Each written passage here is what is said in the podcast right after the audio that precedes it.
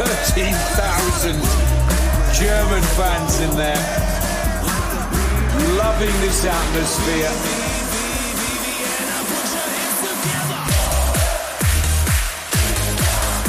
And the German fans are on their feet.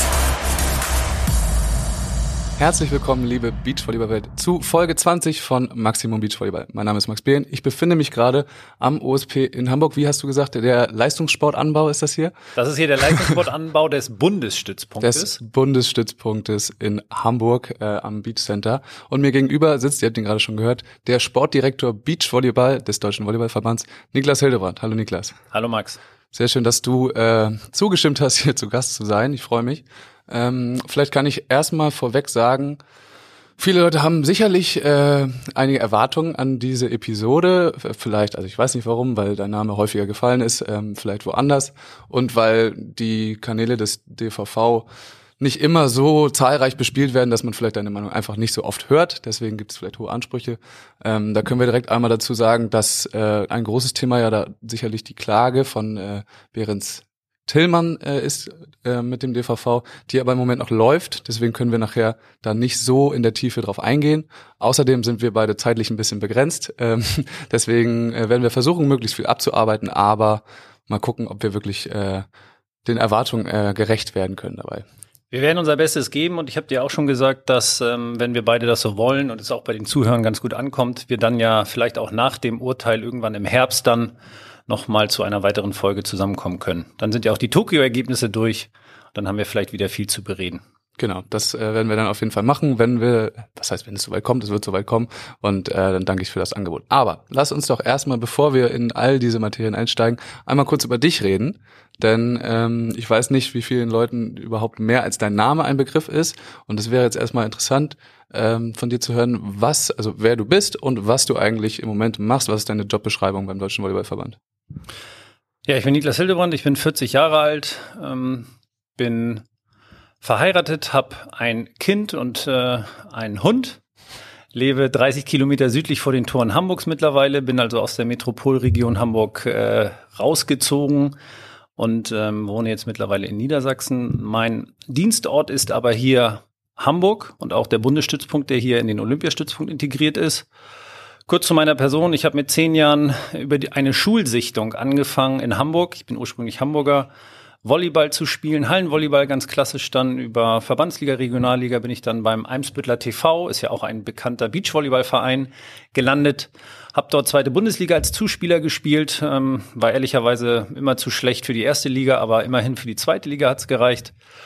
Und ähm, habe dann leistungsorientiert versucht, Nachwuchs-Beachvolleyball zu spielen. Bin dann damals über die Anfänge mit Lennart Krapp, ähm, Rüdiger Strohsig, David Klemperer und solche Namen ähm, zum Beachvolleyball, Leistungsbeachvolleyball gekommen, habe äh, deutsche Tour gespielt. Damals gab es noch zwei Touren. Ähm, bei der zweiten Liga sozusagen, damals dann bei der Serie war es auch erfolgreich. Äh, Toursiege auf der höchsten Serie habe ich so jetzt nicht eingefahren. Wir waren dann immer eins der Nachwuchsteams zu der Arman Hager Zeit noch und ähm, hatte dann zwei Blutgerinnsel im rechten Unterarm, wollte eigentlich in die Sportfördergruppe der Bundeswehr, wird vielleicht nachher auch noch ein Thema sein, wollte 2004 und 2008 Olympische Spiele angreifen, das hat dann aus Sport, äh, medizinischen Gründen nicht geklappt und habe mich dann entschieden, dass ich meine Leidenschaft zum Beruf mache, habe Sportwissenschaften in Kiel, kennst du ja auch den hm, Ort ein Kommt wenig. Mir viel bekannt vor, ja, mache ich auch.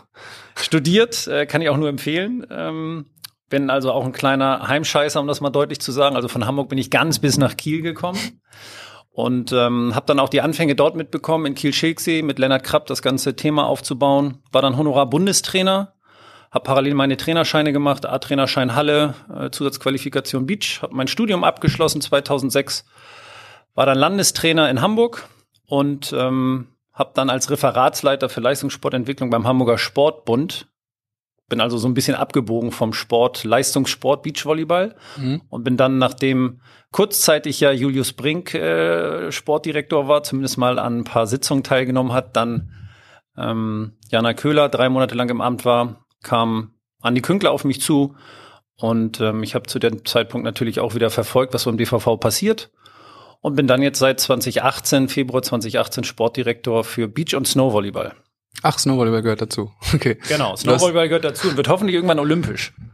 Äh, du hast gerade diese Kurztrips von, von Julius Brink und Jana Köhler angesprochen. Davor war der Sportdirektor Posten relativ lange vakant, oder? Das habe ich, glaube ich, gelesen. Es war so, dass es ähm, Ralf Iwan war Sportdirektor für Hallen- und Beachvolleyball.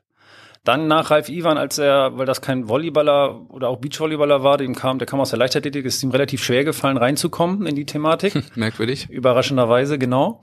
Ähm, ist dann die Hallentrainerposition an Christian Dünnes gegangen und erstmalig mit äh, Julius Brink beziehungsweise dann Jana Köhler gab es überhaupt einen Sportdirektor für Beachvolleyball. Der ist dann erst eingeführt worden und mit meiner Position dann auch erstmalig als Vollzeitstelle. Die ist also, diese Position ist erst im letzten olympischen Zyklus dazugekommen. Okay, und vorher ähm, wurde das so in Personalunion irgendwie gemacht, ähm, aber mittlerweile, du arbeitest auch als Vollzeitstelle. Also wie hat man das denn vorher überhaupt hinbekommen? Ähm, na, sagen wir mal so, dass wir hatten einen sehr engagierten Vizepräsidenten mit Andi Künkler, der auch sehr umstritten war ähm, und weiterhin auch umstritten ist, der auch viele Erfolge erzielt hat mit Teams, die er betreut hat und auch der Verband sich im Beachvolleyball jetzt nicht ganz schlecht entwickelt hat. Wenn man mal zum Beispiel sich die Finanzen anguckt, da habe ich natürlich ein bisschen mehr Einblick, kann ich nur sagen, dass das mittlerweile komplett auf Augenhöhe ist. Also diese Disziplin Hallen und Beachvolleyball unter einem Dach des DVVs. Mhm. Und ähm, da hat Andi auch viele gute äh, Entwicklungen nach vorne gebracht. Und ähm, ansonsten hat er es aber ehrenamtlich gemacht und da hat auch er gemerkt, und da ist die Kritik an vielen Stellen auch aus meiner Sicht ja auch berechtigt. Also im Ehrenamt kannst du so eine äh, so einen Verband nicht führen. Ich habe dir witzigerweise, weil du ja wissen wolltest, was das Aufgabenprofil ist, einfach mal das Aufgabenprofil aus meinem Arbeitsvertrag. Ja, sehr gerne. Das würde ich gerne hören, auch um diesen Blog und, einmal äh, abzuschließen. Kannst ja selber zitieren oder ich zitiere. Ich gebe dir Mach das dann gerne selber. Auch. Also Leitung des Bereichs Leistungssport des DVVs im Beachvolleyball, das steht so oben drüber. Das heißt, hauptverantwortlich für all das, was passiert ähm, wir reden heute ja auch noch über vielleicht Olympische Spiele oder Den Haag oder ähm, hier hängen ja oder stehen ja noch Julius Tole damals bei der Weltmeisterschaft. All das, was sportliche, leistungssportliche Entwicklung betrifft in diesem Verband, dafür bin ich verantwortlich. Das heißt, Personal, ähm, Bundestrainer, mir sind ähm, insgesamt über zehn Personen zugeordnet, die ich fachlich führen möchte und darf und muss, auch als Aufgabe. Und natürlich dann alle Budgetverantwortung, Strukturentwicklung, strategische Steuerung über Konzepte ähm, wird auch sicherlich ja noch ein Thema sein später, wenn wir dann über die Leistungssportreform im deutschen Sport reden und was wir da eigentlich für Beachvolleyball draus machen, gemacht haben und machen wollen. Dafür bin ich verantwortlich. Am Ende auch die Ergebnisse, die die Athletinnen und Athleten, also wir, am Ende dann in Tokio erzielen, werde ich mhm. positiv oder auch wenn sie negativ sind, vertreten dürfen. Das ist äh, ein ganz schön großes, also es war jetzt nur der erste Satz, den du quasi äh, von diesem Anforderungsprofil genommen hast, die Leitung, die da drunter fällt. Ist es denn überhaupt machbar, als einzelne Person all diese Dinge zusammenzuführen, weil du ja auch wirklich Einzelentscheidungen da treffen musst, was bestimmte Sportler angeht, oder? Ich treffe nie komplett Einzelentscheidungen ganz alleine. Ich stimme mich immer und so empfinde ich auch meinen Job im Team ab. Sei es, ähm, wenn es um den Nachwuchsbereich geht, stimme ich mich immer mit Jörg Amann und Kai Matisek als Nachwuchsbundestrainer ab. Wenn es dann zum Beispiel um dieses Thema Wildcards gibt, geht, da stimmen wir uns ab, um ein Beispiel zu nennen. Ähm, ich habe aber auch gemerkt, dass ich durch diese ganz vielen auch politischen und finanziellen Themen, ich habe auch noch zwei ähm, Kolleginnen, die auf der Geschäftsstelle dem ganzen Beachvolleyball-Leistungsbereich ja zuarbeiten. Das sind ja im Moment äh, Julia Liebscher und Laura Kernbach.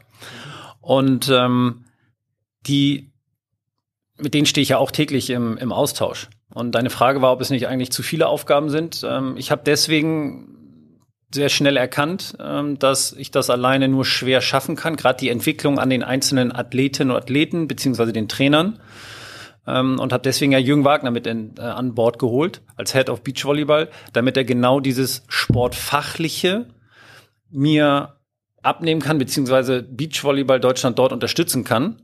Ich sehe es immer personenungebunden. Irgendwann werde ich diesen Job nicht mehr machen. Irgendwann wird es andere Bundestrainer geben. Und da muss es trotzdem weiterlaufen und auch gut weiterlaufen. Und da brauche ich definitiv Unterstützung. Und die hole ich mir bei den Bundestrainern, die bei uns angestellt sind. Und stimme natürlich super viele Sachen auch mit Jürgen ab. Mhm. Und ähm, Jürgen ist jetzt da dir quasi zwischengeschaltet, was das Sportliche angeht, richtig? Aber genau, wir haben uns so aufgeteilt, Jürgen macht komplett äh, das Sportliche. Wir stimmen uns zwar trotzdem in diesen Themen auch immer ab, aber all das, was politische Themen, ähm, strukturelle Themen, die darüber hinausgehen, also Richtung DOSB, Richtung BMI, Richtung Strukturpläne oder auch Budgetthemen, das liegt alles bei mir in der Verantwortung. Und die sportlichen Themen, ähm, du sagst auch selber, es ist keine, es ist nie eine Einzelentscheidung, also jetzt auch nicht von Jürgen, ihr stimmt euch da auch zusammen ab, wenn jetzt, keine Ahnung, sagen wir mal als krasses Beispiel, ein Athlet irgendwie ähm, gesagt wird, okay, den, den möchten wir nicht mehr weiter fördern, das ist dann auch nie eine Einzelentscheidung. Und äh, liegt das denn trotzdem am Ende bei dir, weil du ja quasi höher geschaltet bist als Jürgen Wagner? Bei Jürgen und mir ist es so, dass wir auf Augenhöhe ein sogenanntes Vetorecht eingerichtet ah, haben. Okay. Das heißt, wir können uns äh, gegenseitig Bisher ist es noch nicht vorgekommen, aber theoretisch könnten wir gegenseitig, wenn wir da anderer Meinung sind, dann auch mal dieses Vetorecht ziehen. Aber ansonsten ähm, treffen wir diese Entscheidung gemeinsam, vertreten und dafür Verantwortung tragen, mache aber ich. Ja, okay. Das ist so der vielleicht entscheidende Unterschied. Ja gut, ich verstehe.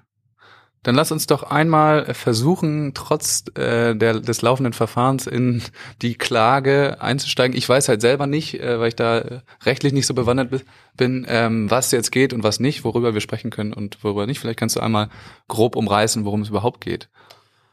Ich steige mal so ein bisschen ein und erzähle das, was ich mir auch im Vorhinein überlegt habe, was sowieso schon geschrieben worden ist. Mhm. Und äh, dann erzähle ich damit ja auch keine Sachen, die jetzt äh, für das Verfahren oder für den Ausgang des Verfahrens noch wichtig wären. Ja. Ähm, es gibt ja Leute, die kritisiert haben, dass ähm, Kim und Sin ja dann geklagt haben. Es Gibt auch viele, die das super finden. Es ist ein demokratisches Mittel. Das steht also mir zumindest, wir leben in einer Demokratie, zumindest bei uns ja in Deutschland noch und äh, in Europa oder in vielen Teilen Europas, steht es jedem frei, juristische Mittel einzugehen. Gerade wenn man meint, wir sind ja auch eine Klagenation äh, bekanntermaßen, Klage, wenn man meint, dass man sich juristisch im Recht befindet. Und das haben sie getan und haben auch auf der ersten Instanzebene auf dem Landgericht, deswegen haben wir ein Landgerichtsurteil, mhm. haben sie auch erstmal Recht bekommen. Ähm, genauso demokratisch ist es dann aber auch in, in meinem Verständnis von Demokratie dagegen Revision erstmal einzulegen. Das haben wir getan. Ähm, und wir glauben auch, dass äh, das Ganze wandert dann ja eine Ebene höher zum Oberlandesgericht. Wir glauben auch, dass es wichtig ist, für diese Thematik da eine Grundsatzentscheidung nochmal hinzubekommen. Und juristisch, das wusste ich auch so nicht, sind aber Landesgerichtsurteile, die haben schon eine Bewandtnis, aber Oberlandesgerichtsurteile haben nochmal eine viel höhere Bewandtnis. Und deswegen, das heißt, das wäre dann wirklich eine Grundlagenentscheidung, auf der zukünftige Politik oder Entscheidungen aufbauen können. Exakt. Und deswegen haben wir uns auch, das war auch eine Begründung für uns, was wir gesagt haben, wir möchten dort ein, ähm, eine nochmal andere Ebene für dieses Urteil haben. Zusätzlich glauben wir, sonst hätten wir es ja auch nicht gemacht, dass unsere Argumente so vom Landgericht nicht gehört worden sind. Und ähm, deswegen haben wir sie dann in unserer Revisionsschrift über unseren Anwalt nochmal eingebracht. Die Entscheidung am Ende steht ja im Herbst an. Ähm, mhm. Das ist auch schon wieder dann zwei Jahre also eine lange Zeit, aber da sind wir in der Klagenation. Die Gerichte haben anscheinend wirklich viel zu viel zu tun. Und da bin ich mal gespannt, wie es dann ausgeht. Ähm, du, okay, du sagst, das Gericht hat eure Argumente nicht gehört. Trotz alledem hat oder hat der DVV ja seine Politik etwas geändert, nämlich mit der Wiedereinführung der Country Quota die ja im Wesentlichen ein Teil dieser Klage ist, wenn man äh, im weitesten Sinne. Ja, sieht. es geht ja um Abmeldung. Genau, es geht um die Abmeldung, aber damals gab es ja faktisch keine Country Cola bei den Damen. Bei den Damen. Genau, das muss ich, möchte ich auch nochmal genau sagen, das wird nämlich auch häufig zusammengeschmissen. Bei den Männern haben wir immer Country Quota gespielt. Genau. Also da haben Tole Wickler ganz von Anfang an, das war auch so in den ersten Monaten, hier in der Beachhalle war das erste Spiel noch, da äh, unten wenige Meter von uns entfernt, Country Quota gespielt, da gab es damals drei Spiele. Ähm, und bei den Frauen haben wir es jetzt wieder eingeführt, weil wir ja auch, und das ist dann ja auch ein Thema, wenn es ein juristisches Urteil gibt, dann wollen wir uns dem natürlich auch erstmal anpassen und beugen. Mhm. Insofern haben wir dann gesagt, okay, dann gehen wir jetzt diesen Weg. Und ähm, sollte im Herbst es äh, vom Oberlandesgericht nochmal anders entschieden werden, dann hätten wir zumindest die Option wieder zu sagen, wir könnten doch Teams abmelden, ähm, was wir im Moment ja nicht tun, sondern Country Quota spielen lassen. Und wäre das eine ernsthafte äh, Überlegung von euch, das wieder zu tun? Das ist noch zu früh. Und das hängt okay. auch davon ab, ähm, wie das Oberlandesgericht mit der Situation umgeht. Das sind ähm, solche Themen wie freie Arbeitsausübung, um mal so ein paar Stichworte zu nennen, freie Arbeitsausübung in Europa, europäisches Kartellrecht, was dürfen eigentlich Verbände oder Institutionen noch, was dürfen sie eben nicht. Das sind ganz juristische Fragen. Ich musste da auch viel lernen. Bin ja auch Sportwissenschaftler und kein Jurist bekanntermaßen. Das ist ja auch kein, also kein Sportgericht, sondern ein normales. Ähm genau. Und ähm, ich habe auf jeden Fall in der Phase sehr viel gelernt. Ob wir und was wir dann danach noch machen werden, das entscheiden wir dann, wenn im Herbst die Urteilsbegründung dann auch wirklich da ist. Okay, ist eine sehr politische Antwort. Ja, an der Stelle ist ein laufendes Verfahren. Da Selbstverständlich. Ich Nur ich wundere mich, weil äh, die meisten Leute, ich spreche natürlich äh, vor allem mit den Sportlern und mit Klar. den Trainern, sind eigentlich, also habe ich noch von niemandem gehört, dass sie es gerne wieder so hätten, dass, also eigentlich sind alle Fans davon, das sportlich auszutragen. Zumindest die Leute, mit denen ich spreche. Deswegen würde es mich wundern, wenn ähm, dort wieder zurückgekehrt werden würde. Aber das ist ja so eine Gesamtdiskussion, nehmen wir sie mal vielleicht von dem Urteil weg, dann kann man ja so ein bisschen oder dem spezifischen Fall, ja. dann kann man so ein bisschen grundsätzlicher drüber sprechen. Gerne. Und es geht ja auch so ein bisschen in die Richtung von, von auch der Wildcard-Thematik. Das ist ja auch ein Thema. Ähm, wenn du jetzt Athletinnen und Athleten hast und wir sind dafür verantwortlich und zuständig, dass wir sportlichen Erfolg haben. Über uns allem steht nicht, dass wir eine möglichst breite Basis auf zum Beispiel der deutschen Beachtour haben oder dass wir ähm, bei internationalen Turnieren häufig, ich sage jetzt einfach mal, einen 17. Platz bei einem Vier-Sterne-Turnier machen. Das ist auch schon toll und überhaupt teilzunehmen. Bitte verstehe mich da oder versteht mich da auch richtig. Ich respektiere da wirklich jeden, der da hinkommt. Aber am Ende werden wir an was gemessen vom DOSB und BMI? An olympischen Medaillen. Mhm. Und zwischen 17. Plätzen bei einem Vier-Sterne-Turnier und olympischen Medaillen ist aus meiner Sicht erstmal ein großer Unterschied. Das heißt nicht, dass jemand, der eine olympische Goldmedaille holt, auch mal 17. wird. Aber Personen, die regelmäßig Spielerinnen und Spieler 17. werden ähm, und nicht unbedingt das Potenzial haben, Platz 1, 2 und 3 bei Olympischen Spielen, weil das ist das übergeordnete Ziel, an dem wir gemessen werden. Warum das so ist, dazu komme ich gleich auch noch mal. Ja, gerne. Dann ähm, müssen wir unseren Zielen so nachkommen, zumindest ist das mein Verständnis und meine Meinung, weil wir eben daran gemessen werden, dass wir nicht so sehr die 17. Plätze unterstützen, sondern zusehen, wer hat das Potenzial, überhaupt Platz 1, 2 und 3 zu holen. Und in der Phase, in der wir uns dann immer befinden, ist dann immer die Entscheidung bei den Wildcards für den Nachwuchs. Wir bauen auf zum Beispiel Julius Tole. Julius Tole hat, ich habe das 2019 mal ähm, über, nee, 2020, Entschuldigung, über Kai Matisek mal äh, nachgucken und recherchieren lassen.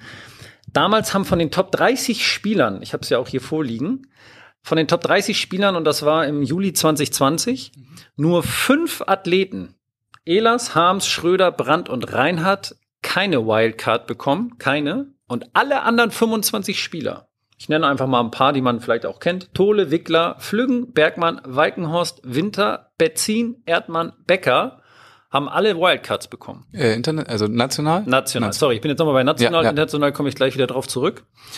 Und ähm, diese Wildcards haben sie bekommen, weil wir daran geglaubt haben damals, dass sie Schritte gehen können. Hat ja auch unterschiedlich gut geklappt. Julius Tole ist Vize-Weltmeister geworden, hat für uns oder ist für uns eine Begründung dafür, dass wir sagen, dieser Weg, Juni Erdmann war ein sehr erfolgreicher Beachvolleyballer mit, wenn man jetzt mal auf internationale Ebene guckt. Andere haben es dann vielleicht nicht so weit gebracht oder geschafft.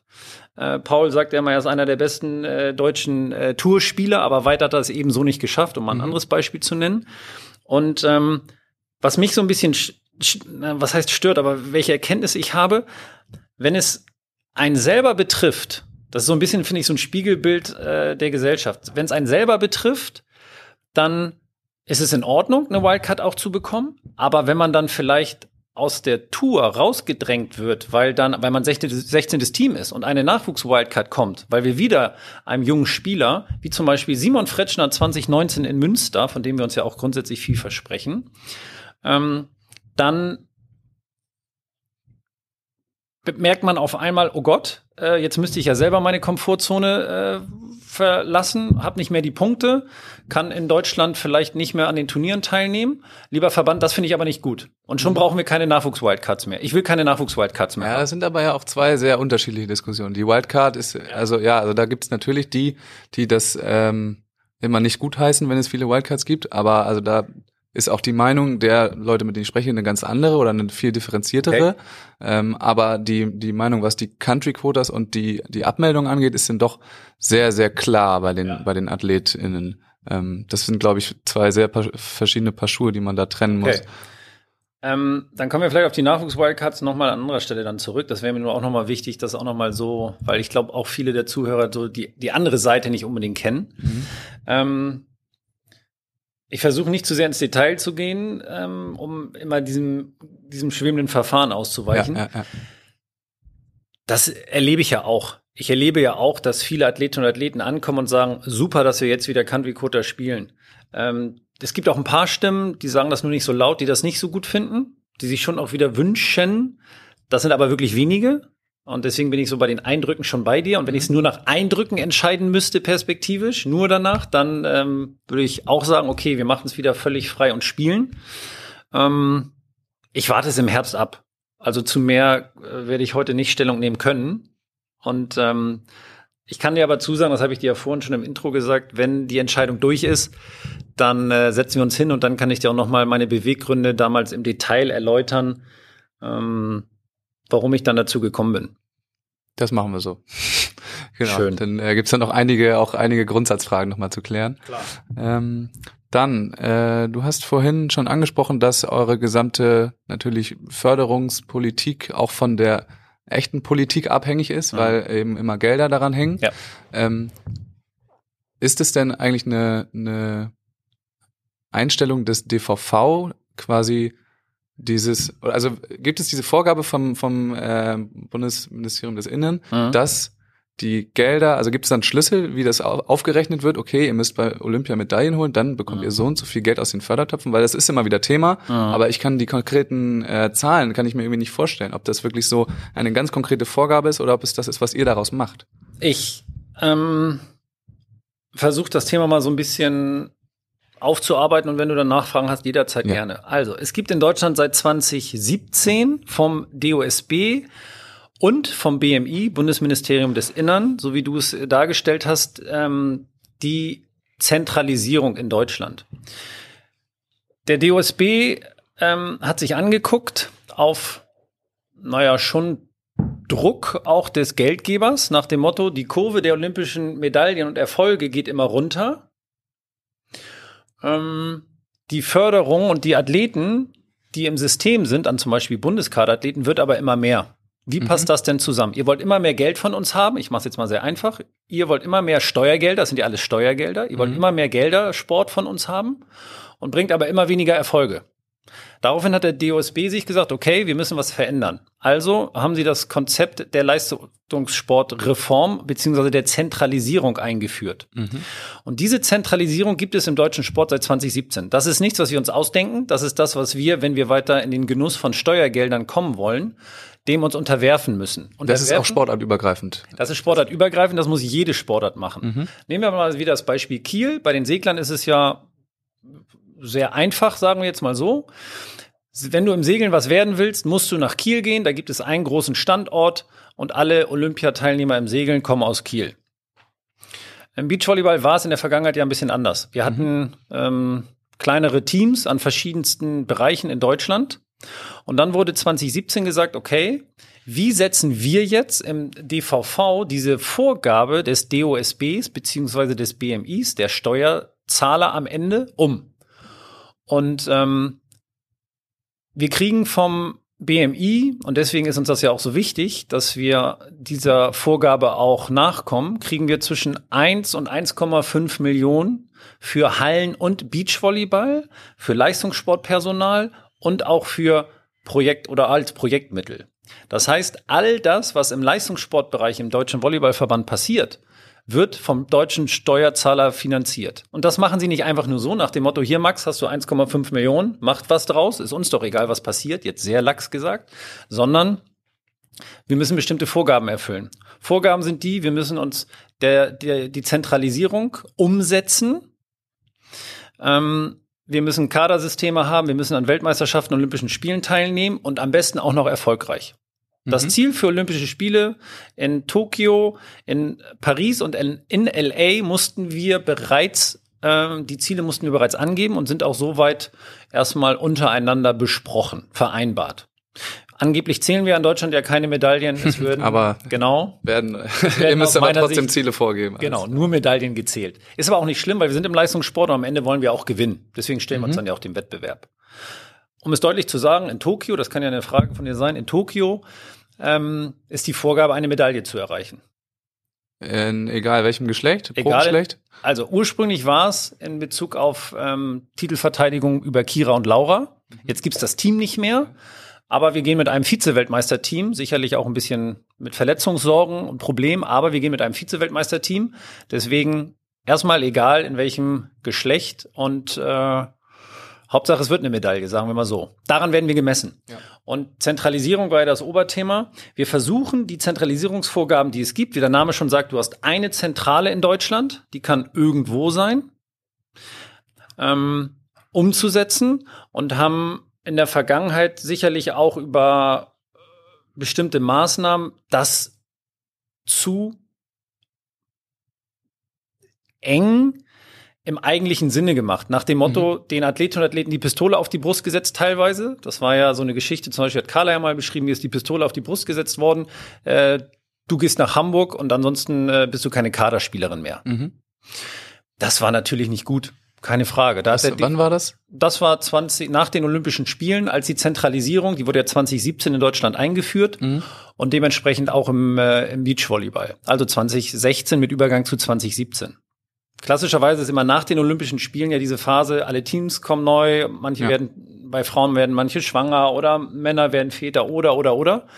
Und ähm, nach dem Erfolg von Rio war es dann für den DVV klar, dass in Hamburg, der Hamburger Senat steckt hier sehr viel Geld, auch in dieses Projekt, auch in die Turniere, in die Weltmeisterschaft, ähm, bei der du ja selber ja auch viel mit vor Ort warst mhm. Und versprechen sich natürlich auch einiges davon. Dann hat der DVV entschieden, dass sie diese Zentrale hier dann in Hamburg aufbauen wollen für den Erwachsenenbereich. Und dann geht's für uns darum und auch für mich darum, mit einer möglichst optimalen und besseren Kommunikation und nicht dem Zwang, die Leute für Hamburg zu begeistern. Und ich merke auch immer mehr, dass durch die Qualität, die wir hier haben, die wir langsam auch entwickeln, auch hier ist noch nicht alles Gold, aber es ist auch nicht alles schlecht. Das ist ja immer so die Diskussion. Ähm, viel wird ja auch an anderen Stellen gerne über das gesprochen, was immer alles schlecht läuft, aber man kann auch mal darüber reden, finde ich, was gut läuft. Wenn man sich die Entwicklung von Tole Wickler zum Beispiel anguckt, das ist ein Paradebeispiel dafür, wie wir uns das vorstellen. Jetzt mal äh, ganz neutral gesagt, zwei Athleten kommen zusammen, die auch zusammen spielen wollen. Die Trainer und Head of Beach Volleyball und Sportdirektor sind auch begeistert, dass sie zusammen spielen.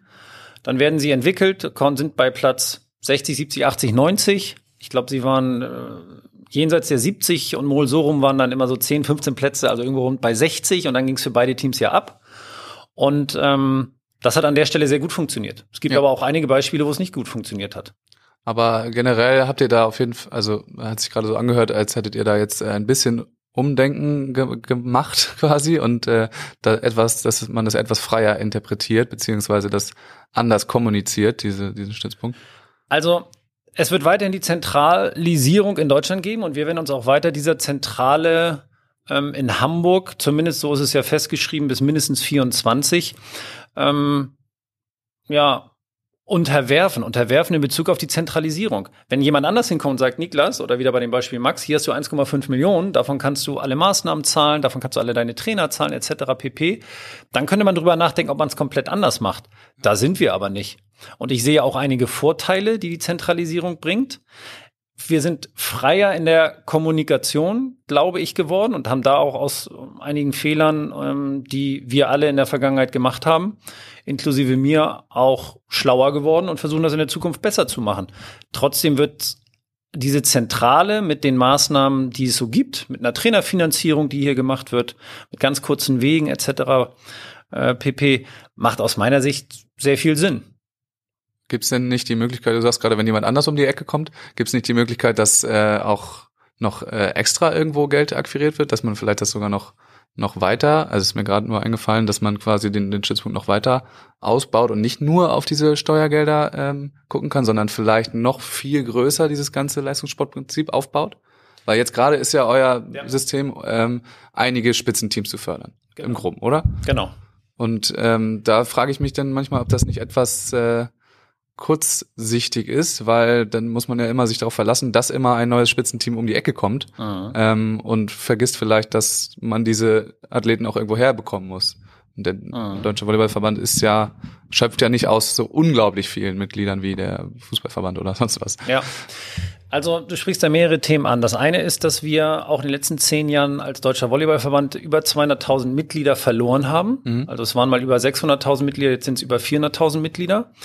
Ähm, Wir glauben aber daran, dass das Potenzial an Talenten in unserer Sportart, wenn man jetzt mal Hallen und Beachvolleyball nicht unterscheidet, sondern einfach über Volleyballtalente spricht, haben wir letztendlich eigentlich genug Talente, um immer wieder hier ja auch nach Laura kommt dann vielleicht ein Julius Tole oder vielleicht eine Svenja Müller. Ähm, wir glauben schon, dass wir genug Talente haben. Ich glaube aber, dass wir die, die Breite schon noch weiter fördern müssen. Mhm. Und ähm, das ist ja auch ein Umdenken bei uns jetzt im Verband. Das hat René Hecht als Präsident ja auch an vielen Stellen schon gesagt. Ähm, wir waren sehr stark nur leistungssportorientierter Verband. Und jetzt soll es in die Richtung mit Breitensportentwicklung, mit Sportentwicklung. Da soll es auch für Positionen geben, da werden Gelder für eingesetzt. Und ähm, vom Prinzip her versuchen wir die Basis, die finanzielle Basis auf drei Beine oder auf über drei Säulen zu stellen. Die eine Säule sind die Mitgliedsbeiträge unserer Volleyballvereinsmitgliedsleute. Mhm. Also danke auch an dich, dass du da indirekt äh, eine Abgabe an den DVV zahlst. Ich zahle keine Vereinsbeiträge. das macht jemand anders für mich. okay. Dann danke an die Person, die das macht für dich. Ähm, also Mitgliedsbeiträge der Vereine und Verbände, dann BMI-Gelder, die aber wirklich nur für den Leistungssport investiert mhm. werden. Und das dritte sind natürlich dann Sponsoren. Und ähm, dafür gibt's dann letztendlich grundsätzlich ja die DVS, da bin ich bei dir. Und ähm, das Potenzial, meine, wir haben im Moment äh, eine schwierige Situation in der Tour, das hast du auch mitbekommen. Ja.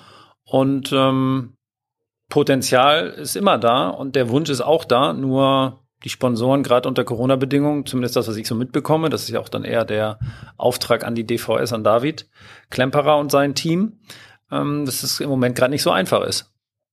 Ja, beziehungsweise also auf jeden Fall läuft es nicht besonders gut. Das Oder es nicht so gut, kann man, gut läuft. Kann genau. man auf jeden Fall äh, so sagen. Okay, also es gibt solche Pläne, das ähm, breiter zu fördern, auch deutlich scheinbar. Gibt es denn da auch was Konkretes? Also das waren jetzt irgendwelche also kann ja. man das irgendwo sehen, was, was da geplant ja, ist? Gibt es da einen Plan, haben, bis wann das passieren soll? Wir haben ein Nachwuchskonzept erarbeitet, wo genau diese Themen zum Beispiel Breitensportentwicklung, welche Maßnahmen finden an Schulen statt, in den unterschiedlichen Landesverbänden, ähm, was ist mit Feriencamps, um Kids für Be über Beachvolleyball, um mal nur mal so eins, zwei Schlagwörter zu äh, nutzen? Also gibt es einen ganzen Kriterienkatalog.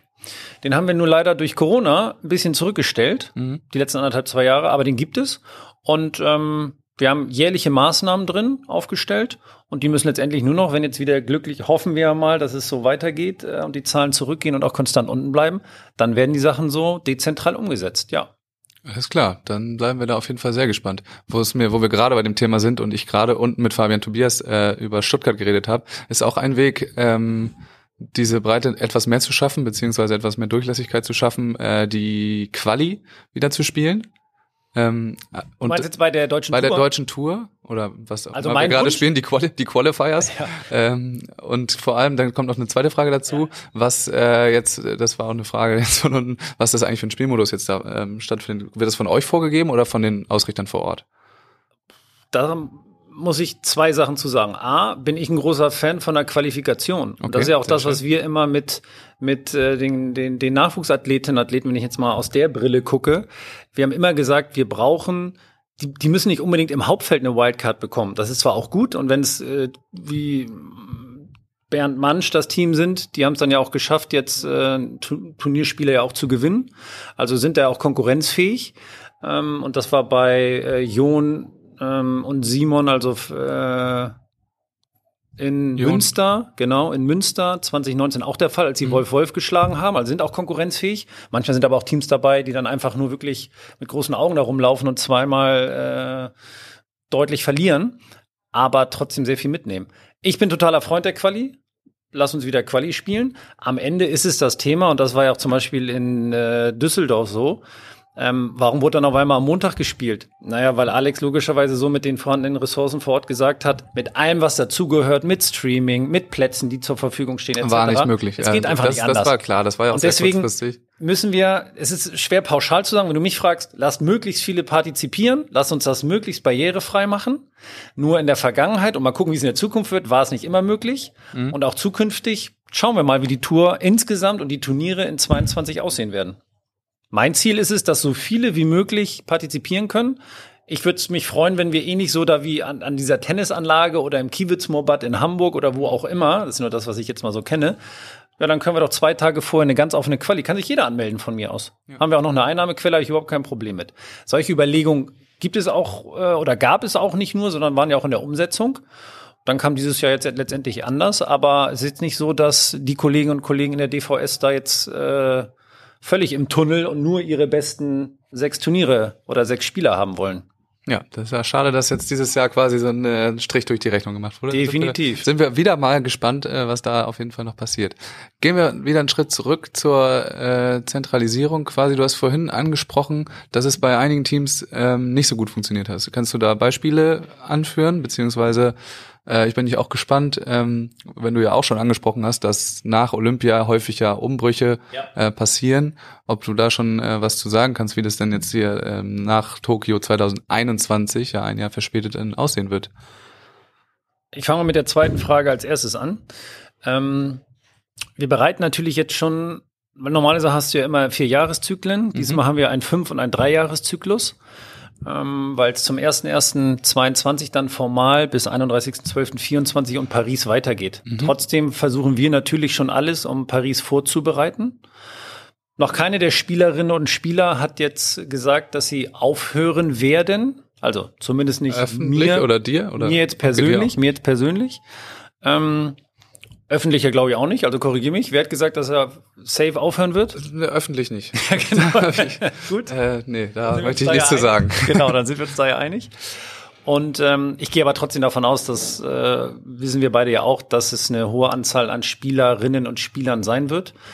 Ähm, den Umbruch im männlichen Bereich, den haben wir ja schon vollzogen als DVV mit Tole, mit Elas, mit Clemens, mit Lukas und Robin, die jetzt nach Hamburg gekommen sind, mit ähm, weiteren Athleten, die wir zumindest im Fokus haben. Da muss man auch nicht drüber dr groß drum rumreden. Äh, jemand wie Sven Winter ist interessant für Hamburg. Ähm, er war schon mal hier. Das hat zum Beispiel an den Stellen nicht so gut funktioniert. Mhm. Also ich weiß nicht, ob du mit ihm auch schon mal in der Tiefe darüber gesprochen hast, aber da fühlte er sich nicht so gut behandelt kann ich auch mit den Argumenten, die er gebracht hat, dann bis zu einem bestimmten Punkt ja auch nachvollziehen. Und das wollen wir zum Beispiel ver versuchen, dann besser zu machen. Nicht gut funktioniert hat's äh, mit einer anderen, ähm, einem anderen Ausgang. Zum Beispiel bei Nadja Glenske. Gar nicht, weil ähm, ich glaube, das System dann etwas, wenn man jetzt systematisch drauf guckt, was Falsches gemacht hat. Ähm, Nadja hat einfach nur gesehen, das war das, was sie mir persönlich gesagt hat, Niklas, ich habe gesehen, wie Kira und Laura neben mir und dann ja Laura Beachvolleyball wirklich tagtäglich arbeiten. Und das ist verdammt harte Arbeit, mhm. um eine Höchstleistung zu erbringen. Und das bin am Ende dann nicht final ich. Und das ist dann ja auch nur ehrlich von ihr und dafür habe ich ihr auch gedankt, dass sie dann nicht äh, einfach immer weiter im System so mitschwingt, sondern und habe sie auch beglückwünscht für sich selbst, auch wenn ich es traurig fand als Sportdirektor, dass so ein Beachvolleyball-Talent aufhört und wir uns trotzdem die Frage natürlich immer stellen müssen und auch stellen, warum ist das dahin gekommen? Aber wenn auch ein Thema der Zentralisierung ist, dass dann Athletinnen und Athleten merken, oh, das ist eigentlich gar nichts für mich. Spitzensport, mhm. olympischer Spitzensport, Höchstleistungssport, dann ist ja auch eine Erkenntnis. Trotzdem, wenn du jetzt von außen drauf guckst, hat wieder eine Sportlerin aufgehört, hat mhm. also nicht gut funktioniert. So ist es. Aber es ist auch nicht für jedermann, das ist klar, äh, dass das ab und zu vorkommt. Dann habe ich noch eine Frage zu der Geschichte. Und zwar haben wir ja schon drüber geredet, dass ihr quasi in der Spitze Teams quasi raussucht und fördert oder hier einladet und fördert. Was macht man denn, wenn ein Team, was man irgendwie eingeladen hat, wenn denn klar wird, auch innerhalb eines Olympiazyklus, äh, ist, dass ähm, das mit der olympischen Medaille aus eurer Sicht wahrscheinlich nichts wird? Also ich möchte da jetzt niemandem zu nahe treten, aber ich bin mir sicher, dass ähm, Philipp und Yannick oder ähm, Tori und Isa auch selber nicht, nicht sich selber als äh, Top-Favoriten für eine olympische Medaille sehen würden, die aber die letzten vier Jahre auch mhm. ähm, hier am, am Stützpunkt trainiert haben. Mhm. Was, ähm, wie, wie rechtfertigt man das mit diesem Medaillengedanken oder Medaillenziel im Hintergrund? Also als ich angefangen habe 2018 bei den beiden Teams ist die Entscheidung ja muss ich einfach so sagen, weil so war ja vor meiner Zeit erstmal mhm. entstanden. Ja. Ich kann nur sagen, dass ich perspektivisch mit bis Paris, so sind ja auch erstmal die Pläne und das, was ich mit dem DVV soweit vereinbart habe, ähm, wird es eine andere Handschrift geben, daran werde ich mich auch messen lassen. Und wir werden trotzdem nicht zehn Laura Ludwigs, die olympisches Goldpotenzial äh, haben, hier haben. Das ist uns klar. Trotzdem haben wir uns da auch andere Sachen versprochen. Also nach der Top-Saison, die zum Beispiel Turi und Isa 20 18 gespielt haben, international.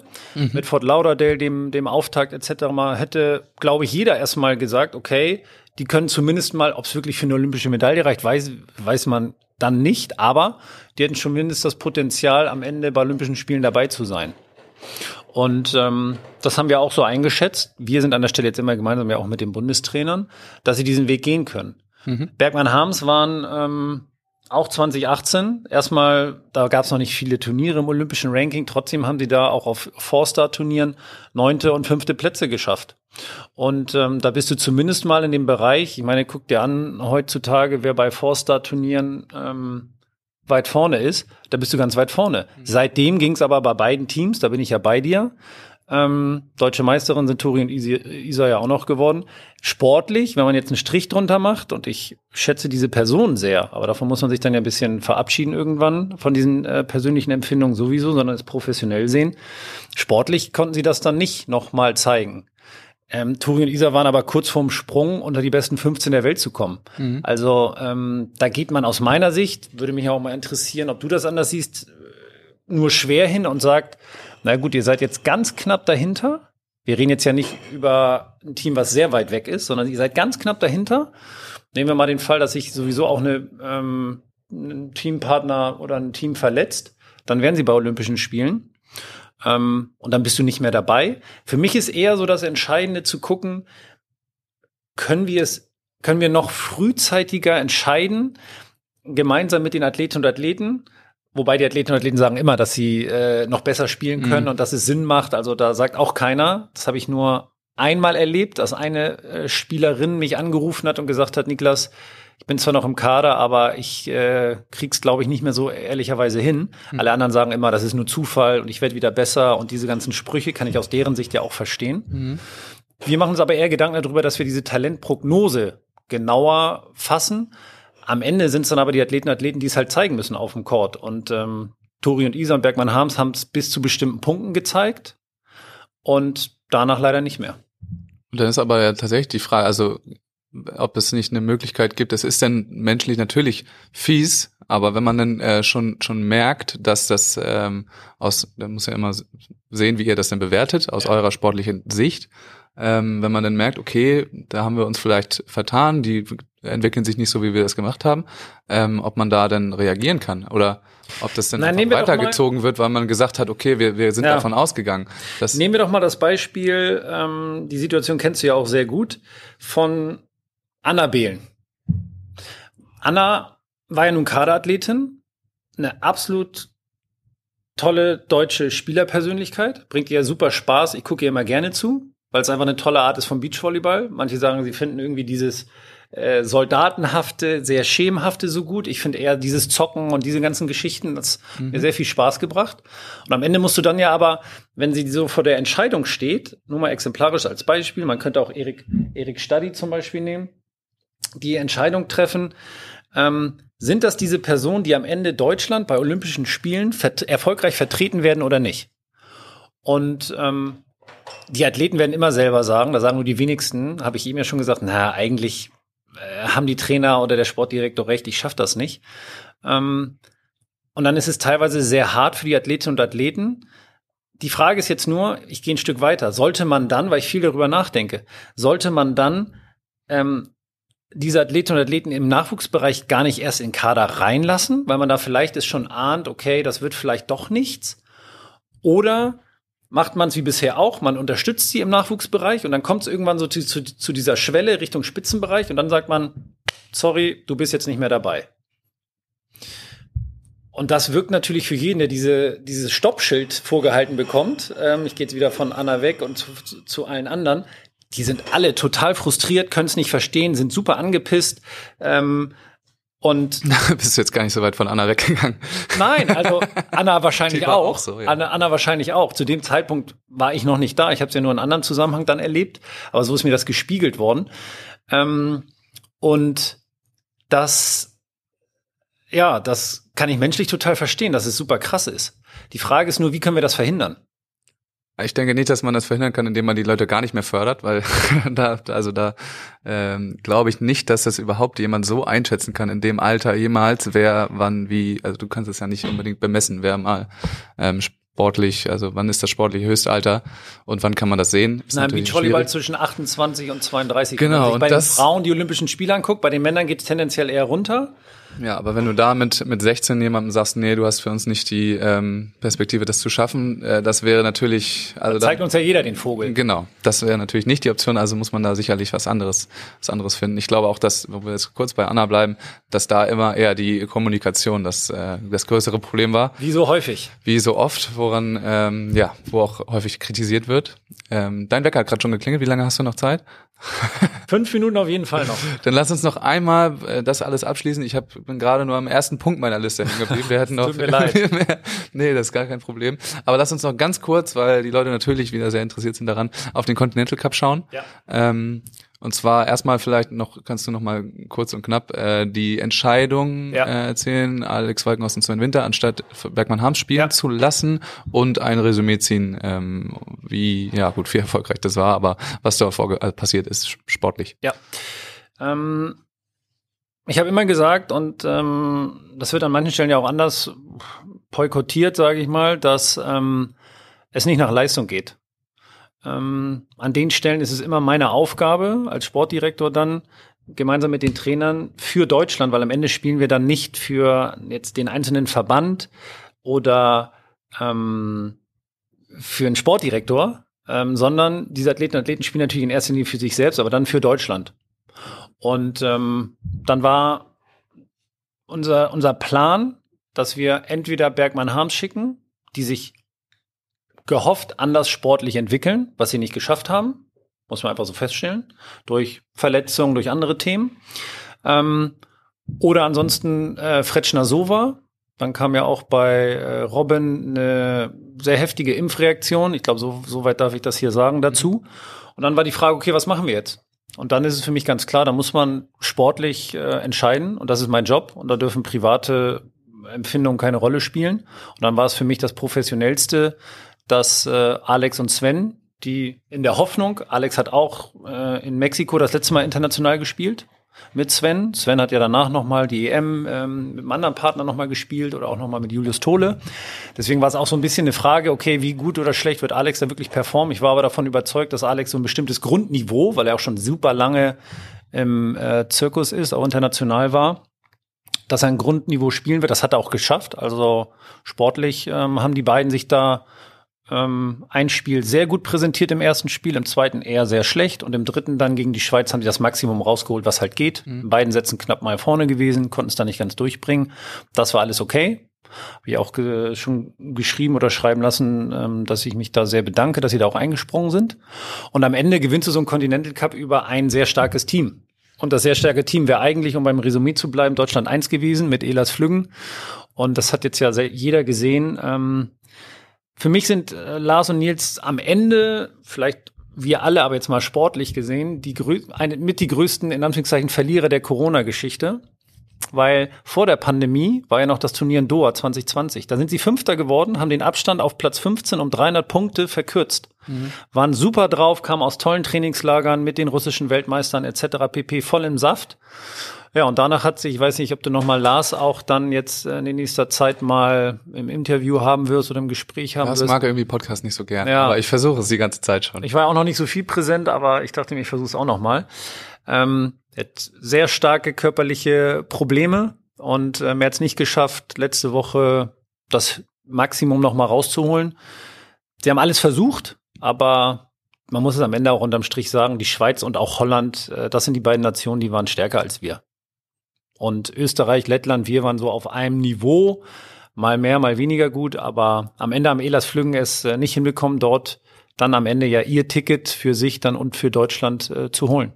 Also am Ende haben wir das Ticket nicht, bleibt unterm Strich. Wir sind nur mit drei statt vier Teams bei Olympia.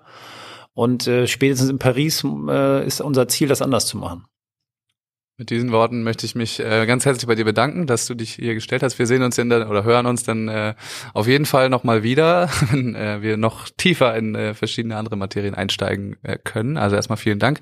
Ich würde dir trotzdem nochmal, wie ich das in letzter Zeit immer mache, die äh, letzten Worte überlassen. Ähm, kannst nochmal sagen, was dir auf dem Herzen liegt oder was auch immer an die Zuhörer richten. Und ich verabschiede mich für heute und sage bis zum nächsten Mal.